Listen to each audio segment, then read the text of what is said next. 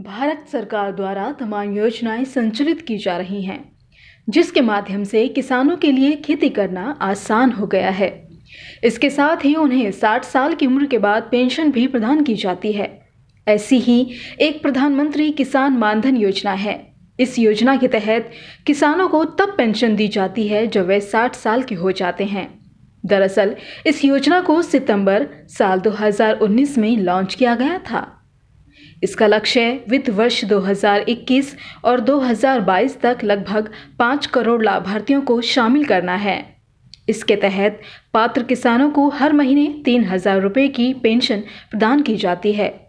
अगर कोई किसान 60 साल का है तो उसे पीएम किसान सम्मान निधि के तहत साल में छः हज़ार रुपये की राशि दी जाएगी। इसके अलावा हर महीने तीन हज़ार रुपये की पेंशन प्रदान की जाएगी। इस योजना का लाभ छोटे और सीमांत किसानों को दिया जाता है जिनके पास दो हेक्टेयर तक की कृषि योग्य भूमि होती है। इसके तहत किसान 18 से 40 साल की आयु के बीच के पंजीकरण कराने के पात्र होते हैं।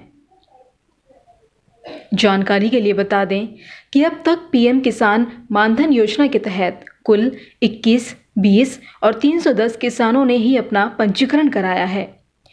पीएम के एम वाई एक महत्वपूर्ण सामाजिक सुरक्षा योजना है, जिसके ज़रिए समाज की महत्वपूर्ण कड़ी को वित्तमयी सुरक्षा प्रदान की जाती है।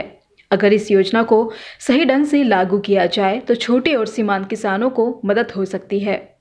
हालाँकि समिति इस योजना के प्रति किसानों की इतनी कम रुचि से खुश नहीं है। समिति ने कृषि मंत्रालय को इतने कम पंजीकरण के कारण खोजने और ज़रूरत पड़ने पर योजना में समुचित संशोधन करने के निर्देश दिए हैं।